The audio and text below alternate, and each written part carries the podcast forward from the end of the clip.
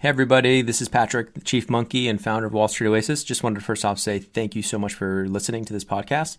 Second, want to make sure for any of you in the market for financial modeling training, remind you that Wall Street Oasis does have some incredible financial modeling training courses, including Excel modeling, financial statement through, you know, linking up the three statements, DCF, valuation, M&A, LBO, um, even more niche courses like 13 week cash flow, venture capital course, real estate modeling, you name it Go ahead and check them out at wallstreetoasis.com slash courses.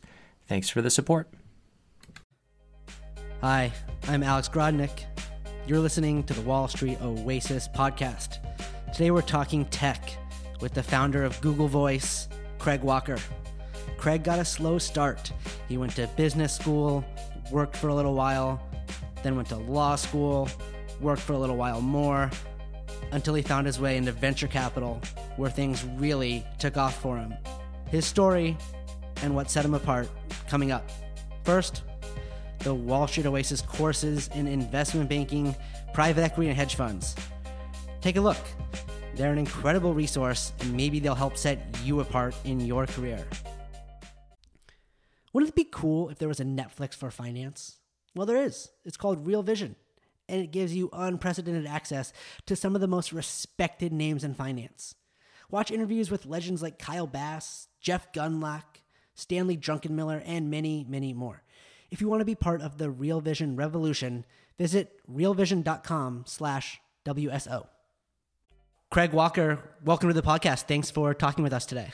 Awesome. Thanks for having me. Yeah, so you have had a pretty successful career. Uh, I would characterize you as an entrepreneur. Um, but you've definitely worked for big tech companies, so we'll get into what the difference uh, in those types of jobs is. But let's just go back to the very beginning, graduating from college. Tell us who Craig was then and what you were trying to do. Ooh, okay. So graduating from college, uh, spring of or summer of 1988, coming out of Berkeley. First job selling dictation equipment door to door in San Francisco financial district, which was horrible. And realized then that, you know, although really good experience of hearing people say no a lot. So, you know, kind of like toughened you up a bit, um, but realized needed to needed to get into a different line of work. Um, went back to business school at Georgetown, got my MBA, came back, worked at Apple for a year, and then our whole Apple, like the group I was in, got moved to Austin, Texas. So used that opportunity to go back to law school. Um, went back to Berkeley for law school, graduated in, geez, what was that, 95, and then worked at a, uh, a big firm in Palo Alto representing big public companies like Cisco Systems, worked on all of their M&A in the late 90s, and then also worked on representing startups and venture capitalists and investment bankers, and basically got to see the entire kind of like Silicon Valley ecosystem and how they all kind of like interact with each other.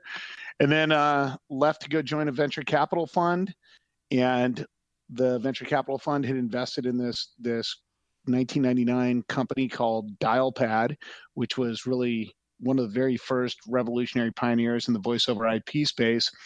And and uh, in 2001, when kind of like the the bubble burst and the kind of the Silicon Valley started melting down, um, my fund put me in as CEO for what was supposed to be like a three month temporary job of turning the company or selling the company. And I ended up running that company for four years and uh, grew it to we became profitable. And then in 2005 we got acquired by acquired by yahoo. And and so kind of like started me on this on this entrepreneurial bent. And then i left yahoo and started a company called grand central with vincent paquet who was our uh, our head of product at uh, at dialpad and Grand Central was all about using voice over IP to put people in charge of their communications. We gave you one phone number that rang you on all your all your devices and and gave you all your voicemail online and control of all your features from the web. And that company got acquired by Google in 2007. And so stayed at Google and turned that into Google Voice. Um, launched that and grew it to about 20 million plus users. And then um, and then left Google in 2010 to go start this company, which is also called Dialpad. We bought the name back from Yahoo. And really to do that, really to kind of like focus on businesses and enterprises that are that are moving to the cloud and needing to enable their their modern workers to be able to work from anywhere. And so really kind of like building that that traditional communication system of you know a phone system and build it around a modern mobile worker and doing everything better in enterprise voice. Like we're on an Uber conference right now, and that's one of our products of how do you have better conference calls? How do you do screen sharing better? How do you do better, you know, call center stuff? So basically now our mission is all about making business communications great and and really using um, using the trend of every modern business to move to the cloud for their email and their productivity suite. And once you do that, they have to have a phone system that goes with it. So there you go. The whole the whole story in less than five minutes. Craig, okay, so there's a lot there, and we're going to get into the into how you became this communications pioneer, but let's like go back to the to the early days here. So you graduate from undergrad. Actually, your first job is in communications, which kind of is foretelling of, of your career. But you went to business school. So, what was the decision to go to business school? And then you went to law school. And not that many people, I mean, maybe back then it was more common, but today it's pretty rare to go to go to both. Maybe you would do some kind of like accelerated program, which probably didn't even even exist then, but where you do business school and law school, but but that's not a normal path. So what, walk us through that thought process. Yeah, well, it's it's not as if there was any well thought out plan. it was was literally, hey, I hate this sales job. I want to have more options. Therefore, I'm going to go to business school, and and that turned out to be a great experience. And you could have done them together. It was called a JD MBA, where it ends up being a four year program instead of a two year plus a three year program. Um, but you gotta you got to kind of plan that from the get go. And I, I really had no intention of going back to law school.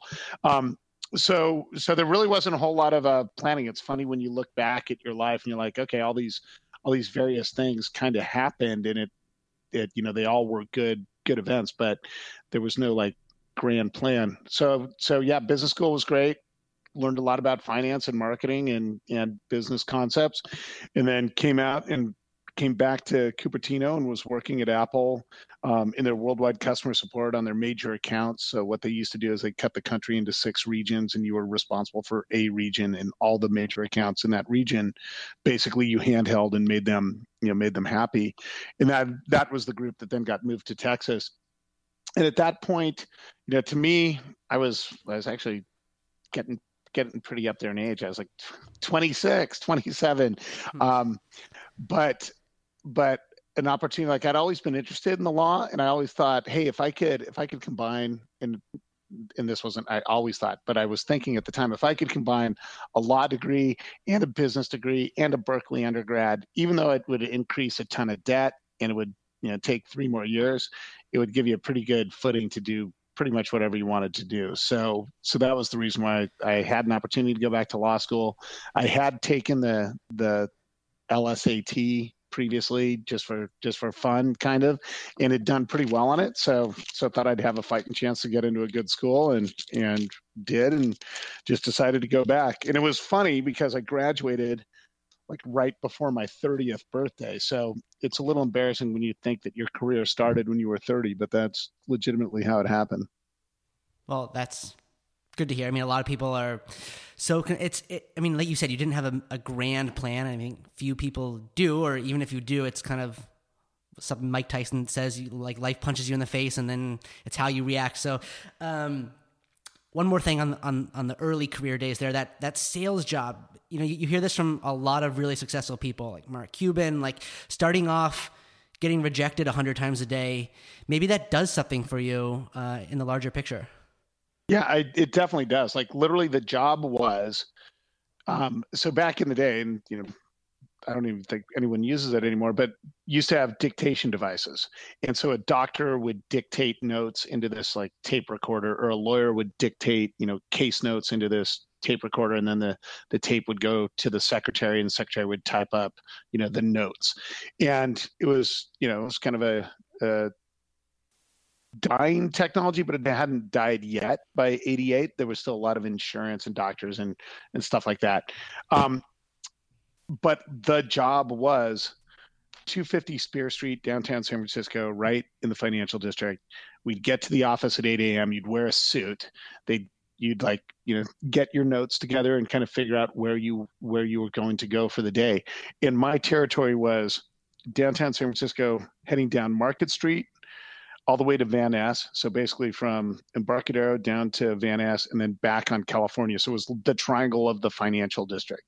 And your job by 9 a.m., they kicked you out of the office and you had to go to like, you know, a big high rise, call it 101 California, get in the elevator, hit the top floor button, go knock on every door, try to get meetings with the people in charge there. And none of them are willing to meet you. Like it was like it was rejection all the time. And then go back to the elevator, go down a floor, do the entire floor. And like you literally would collect business cards, try to cat, try to, you know, try to hope that maybe someone showed some interest, try to have like you work on your pitch every different time, like what do I say this time versus what I do last time. And like, you know, by the end of the day, you've you know knocked on a hundred doors, you've probably gotten 98 no's, and then you go back and you send them follow up notes. I mean, this was hate to say it, but this was pre-email. Um, you'd set your plan on ones that showed some kind of interest that you could actually follow up on or call, and then you'd do it again the next day, and the next day, and the next day, and the next day, and you literally would just do that and work through a territory. And so, yeah, it was, um, it was, it was a little bit soul crushing because it was hard to like get really fired up for like day 100 after you've had 99 days like that before but it did teach you, you know, how to put up with, you know, how to put up with no. It did teach you how, you know, like like I do way better selling something if I believe in it and like if I can get totally behind it and understand how it's going to help other people do better in their lives. So like it really kind of taught you how to like how to get your pitch and how to get your emotional cadence and how to react to different things. Um, and and you know i hated it at the time but looking back on it i think it was awesome experience. Yeah absolutely and after work it probably wasn't too helpful or not too unhelpful in talking to girls right? Yeah yeah you could you at least knew how to talk but usually you know much like hearing no quite a bit that seemed to follow over with the girls as well. Yeah okay so now you go to law school you come out you're working for a big law firm what are you thinking now?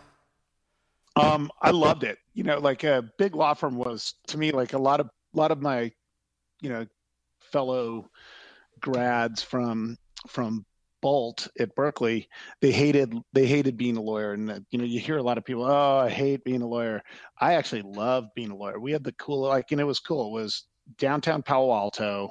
Um, you know, you had all the most interesting clients. You know, Kleiner Perkins, Sequoia Capital.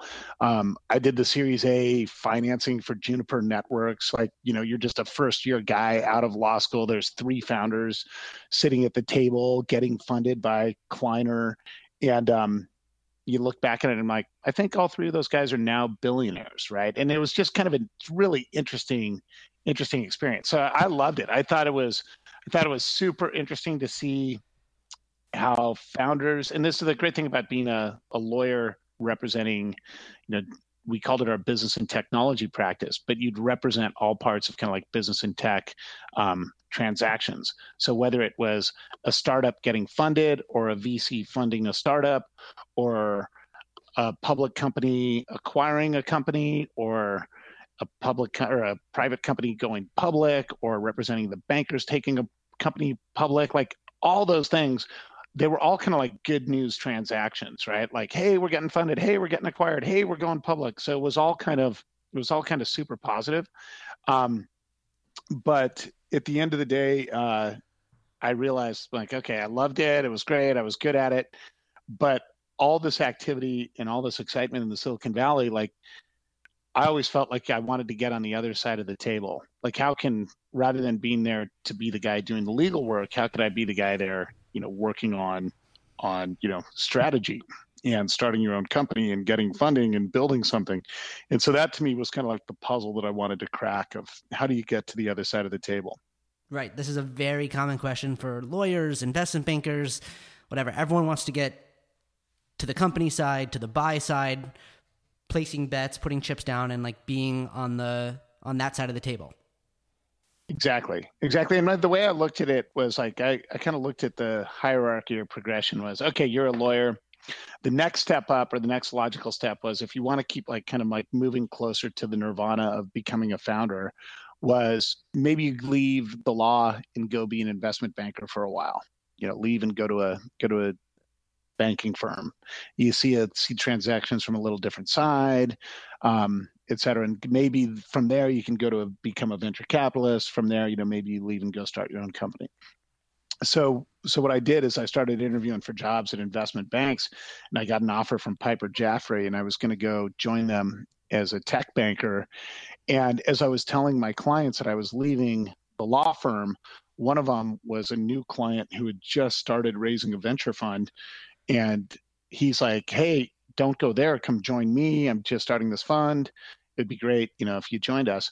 So, so I turned down the the Piper offer and went to go to Telesoft Partners, which turned out to be a great move because 1998 was an awesome time to be making investments in telecom and internet technologies. And so we looked like geniuses. I think out of our first six investments, like four of them got acquired and one went public. Like it was just like, you know, everyone was killing it back then. Um, so that that helped me kind of like jump up jump up the ladder and then from our venture fund I ended up like when when the world almost came to an end in 2001, they were they put me in to go run one of our portfolio companies that was you know, that showed a lot of promise but had fallen on hard times. And I don't think you would have gotten that opportunity had you not been, you know, that far or that close to the company or working at a venture fund. So that that was really my break to get on the other side of the table. Right. So now you're running a business, you're immersed in the communications mm-hmm. industry. I mean, from this point on, it's like, all right, I'm going to be only CEOs from here on out, right? Well, well, it it kind of depended on whether or not we were going to be successful with that first company, and it was it was like a near death experience. Like the company had raised sixty five million dollars from from investors, had something like had spent nearly eighty million dollars, so had a ton of debt, um, had a huge burn, um, had basically had a free product that they were trying to they were trying to give away phone calls and calls to the U.S. in exchange for people looking at banner ads, which which made no sense. And so so like I'd say in the if you're going to start your first job as a CEO, like like literally in my first week, I had to lay off 135 people. Like there were 150 employees when I started, and like by the next pay cycle, there were 15.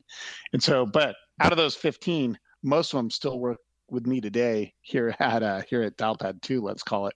Um, but like, but it was one of those things where it's like, look, you get from from the negative side, you could say this sucks as my first and probably my last CEO job because this is an impossible position we're going to be in, and like to save this company is going to be a near miracle. Or the way I looked at it was, hey, this is great. Like no one's going to blame me if this fails. It's like operating on a corpse. It's like, okay, you know, like the worst thing it can do is die and it's already dead. So if somehow or another you're able to reanimate it and bring it back to life, you're kind of a hero. So we were, we kind of like took the approach of like, like let's let's be as scrappy as we can. Let's do everything on the planet we can to keep this company alive. Let's get rid of the free product. Let's get rid of the ad based you know, revenue. Let's just charge a small amount for every minute, and that seemed to work. And you know, and it was still a time where where phone calls cost a lot of money. So if you could save people, you know, 99% on their calls, they were happy to pay you a couple pennies. So so we did that and we were able to build it into a profitable business model and hire back a bunch of people and and really kind of like get off to the races. And so what was it that you saw there that you know set you up for your next opportunity. You saw some gap in the market, you were able to do something, turn around a company, and you said, "Oh, I can." I have a skill set doing this. I can do this again. I think there's something interesting in the voice over IP business. Yeah, that's that's exactly right. It's like, look, we've we've been through the worst possible experience of four years of like literally keeping things together with a handful of people. Like you know, like I was our general counsel, I was our CFO. You know, like Vincent was head of marketing and business development and product. You know, like it was just a scrappy, scrappy team. Um, but by the time you know we got acquired by Yahoo, we were like, hey, look, we we did this and we did that for four years with virtually zero funding, total fumes, and we made it happen. And so then we said, okay, so let's leave Yahoo. Let's go do something. Let's do it again and let's start from scratch. And voice over IP at the time had always been about, you know, like cheap calls or free calls.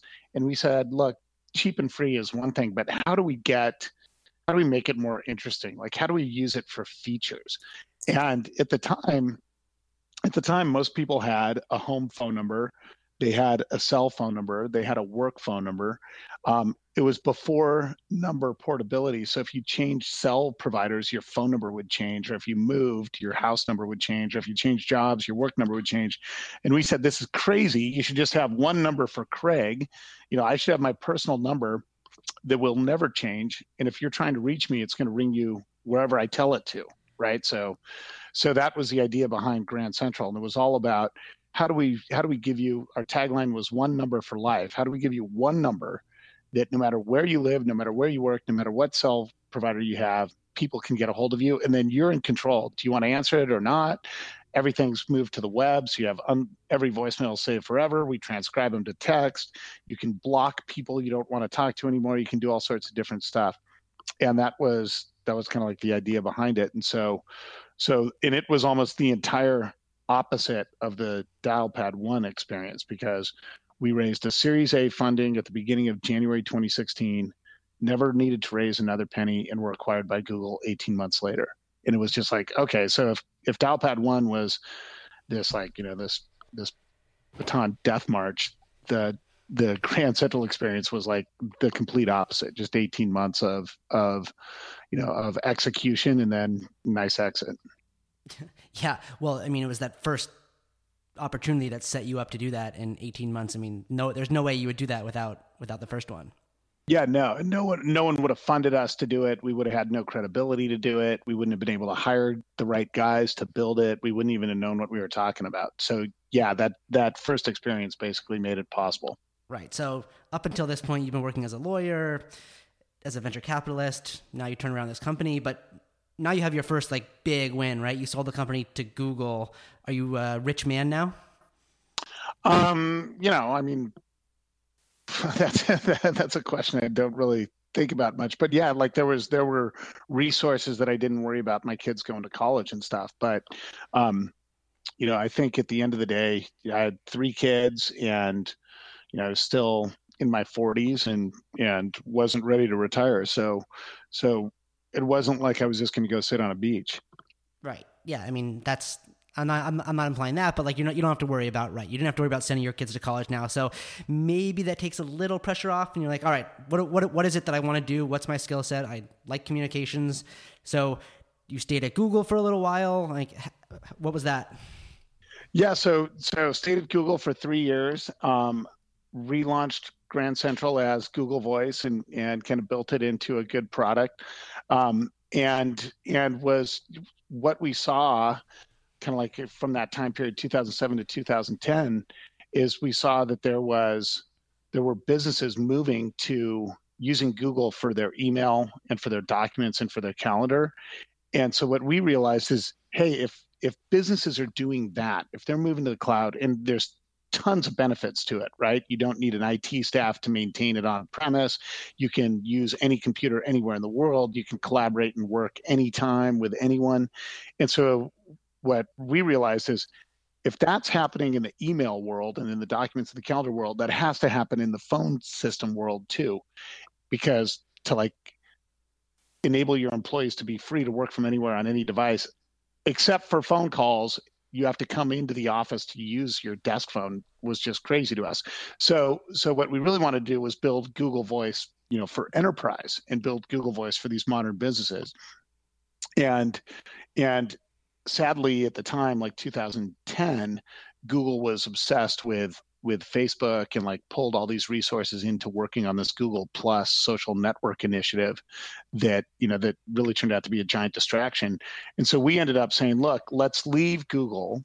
Let's go focus on this and let's focus on making the world's best kind of like modern communication system for a modern business and we'll make it integrate really well with Google G Suite, and then Microsoft came out with Office 365, and we'll make it really work really well with them. And Google was very supportive. Like Google Ventures funded our Series A, and my co-founders and I all came from the Google Voice team, and having that kind of like support and backing and letting us just fully focus on this problem of modern business communications you know allowed us to accomplish a lot in a short amount of time with a pretty small team so like fast forward to today, and we now have a, this Uber conference product. We now have our Dialpad product. We're launching more products very soon that that are going to do other stuff. So so it's been a it's been a wonderful. I mean, it's been a, a great experience, and it wouldn't have happened if Google wasn't so supportive of it at the time. Yeah, that's. I mean, that's just the Google being really progressive thinking. I mean, most companies would not think like that. They would say, "You stay here, or we're going to be your enemy." Not, "Yeah, go off and do something cool, and we'll give you money to do that." I mean, that's fantastic. Yeah, yeah. So, what's your challenge today? I mean, I, I imagine a lot of people listening to this podcast they work for big companies. They have regular desk phones. Your product, this soft phone, able to talk on computer, on mobile, whatever. It's clearly a better product, but you're fighting like incumbent big company players. Is that like the main issue you face today? Yeah, so so we've won some really big deals. So like Motorola is a big a big win. You know, twenty thousand customers worldwide, and they had this legacy old you know desk phone system, and we've been able to remove at least 10,000 desk phones of theirs. Um, so, so, but, but it's an interesting, like when we started this, geez, go back five years, you'd talk to a CIO at a big company and they'd be saying, they'd talk about, oh, I don't know if I could ever trust the cloud for my communications. You know, I'm not sure. I'm not sure. You have those same conversations today. Every single CIO's their mandate and job is to move their company to the cloud. Like it's no longer an if, it's a when. And literally, if you're a CIO and you're not thinking about moving your company to the cloud, like you legitimately are going to be out of a job. Like the cost savings are so great the productivity improvements are so great and you know i don't think anyone i mean like i've we've done 10,000 you know studies on this but no people do not understand and appreciate the PBX desk phone sitting on their desk. Like it's complicated. It's got all these crazy buttons. It costs an arm and a leg to maintain it. And people, unless they're in a regulated industry where they have to, most employees are pulling the cell phone out of their pocket that they brought from home to make calls and to text and to do the things they want to do. So our view was, look, everyone has now like with the new you know the new uh, Pixel 2 and the iPhone's latest, like employees are bringing a thousand dollar phone to work themselves costing you nothing mr you know cio all you have to do is make it work for your business and if and one of the things we wanted to do is say okay look let's make it work perfectly on the mobile phone let's make it work perfectly on a tablet. Let's make it work per- perfectly on a laptop. Oh, and by the way, if you still want a desk phone too, we'll ring that as well. It really doesn't matter to us, but but at the end of the day, you should be in control, and the user should be able to use whatever they want from wherever they want. And that's that's really what we're we're all about. Is is like you know just let the people who want to go be productive and are just trying to do a good job let them use whatever tool they want to do that Right. And that value proposition is very compelling. Um, when I worked in banking, I think I almost got fired many times for how many calls I dropped. I hung up on people while trying to transfer them. Those phones were so compli- so complicated. Um, so walk us through how your product works today. How someone who's got an entrepreneurial startup, they've got four people, how they could use your product. Yeah, so the good news is for for small businesses, we're launching Dialpad free. So for up to five people in your company, we'll give you a free business phone system. And and right now we're testing it. We just did a beta launch in uh, in San Francisco. So right, go add your name to the wait list at dialpad.com. But if you're in the San Francisco Bay Area or have a business there, come sign up, and you get a you get a business phone number or you can port over your existing business phone number. You get a full kind of like business auto attendant. So when someone calls it, it's you know you can set it up however you want but it'd be like you know you've reached craig's landscaping service for craig press one for billing press two for you know for directions press three whatever you want and these are you know those it's the full same business phone system that is supporting Motorola and Uber and WeWork and Stripe and Domo and all these great companies um, totally for free for a small business. And if you're more than five people, then you know our rates or our plans start at fifteen dollars a month per user. Um, and it just kind of goes up from there. But it's uh, it's it makes use of of any mobile device. If you have Android or iPhone, it makes use of any computer platform. If you have Windows, Mac, even a Chromebook, and it also runs perfectly on an iPad as well. And if you want want to use a desk phone, great, we'll even sell them to you. But end of the day, we think, and we've seen the data, only about 20% of our users have a desk phone. So about 80% are using all mobile and all kind of like uh, IP communications. Yeah. So where's this? Where's this going in in five years? No one's gonna have a desk phone anymore. Yeah, five years, no one should have a desk phone anymore. Like literally, think about a desk phone. It's pow- It's powered by, you know, like some server in the back. It costs hundreds to thousands of dollars. No one knows how to use it. It sits there collecting dust on your desk. It takes up valuable space on your desk. And you can call anyone in America with like a traditional desk phone and ask to be transferred to a coworker, I guarantee you more than half the time you're going to get hung up on. Like like the guy will try, but he's going to fail in his effort to do even the most basic stuff. So, yeah, I don't I don't see that being a uh, a long term play. What about video? Do you think that's going to be becoming more common for like an office call? Are you going to be seeing someone's face, or is it still going to be? Totally. So video, which is why we love, you know, and this is the crazy thing about desk phones. Like you look at these newer high-end desk phones, and they add video to it, which is so stupid because they have like a three-inch screen, and it's and it's you know like it's you have only the keys on the desk phone to use, whereas you're, it usually is sitting next to this amazing like high def monitor on your of your computer screen. And if you're going to do a video call, if you're going to do a phone call, I mean, use the beautiful interface of the computer screen that's made for this. But I do like so we we support uh, every Dialpad account has has free video calling in it. So Dialpad to Dialpad users, you can video call all day long, um, and video is video is kind of the future. I mean, it's the future for where you have good connectivity. And then the PSTN or basically just the traditional phone call. That's never going away. You know, sales, customers calling a company, they're not going to do that over video, at least not in the short term. So so phone calls are still hugely important. Right. That makes that makes sense. So Craig, the story is fantastic, really fun to listen to. I usually let the guests kind of leave some advice at the end. You know, people listening to this podcast, they're trying to find their paths. They're working for jobs. They're deciding, should I be an entrepreneur? Should I go work for a big company? You know, tell us your view of the world and, and kind of what you would do if, if you were young starting out today. Yeah, you know that that used to always vex me. Like I'd always sit there and be like, okay, how do I become an entrepreneur? Like what ideas do I have? And and I never like I kind of felt this obligation to come up with the world's best unique idea. Um, and then then you know, frankly, I I wasn't a, a telephony guy really. I didn't understand modern communications. I didn't understand voice over IP, but I kind of fell into it through, you know, through an investment that our our fund had made. And what I realized is you don't need to like the idea part is only part of it. Like being an entrepreneur, like there, frankly, there's not an idea you're going to come up with that if it's a good idea, no one else has thought of. Like it just doesn't exist. I mean, everyone's thought of the idea before, but your ability to execute on it is really you know, what separates you. And frank, and you know, like me not being an engineer, like I truly cannot execute on anything on my own. Uh, you got to have good people with you who who can.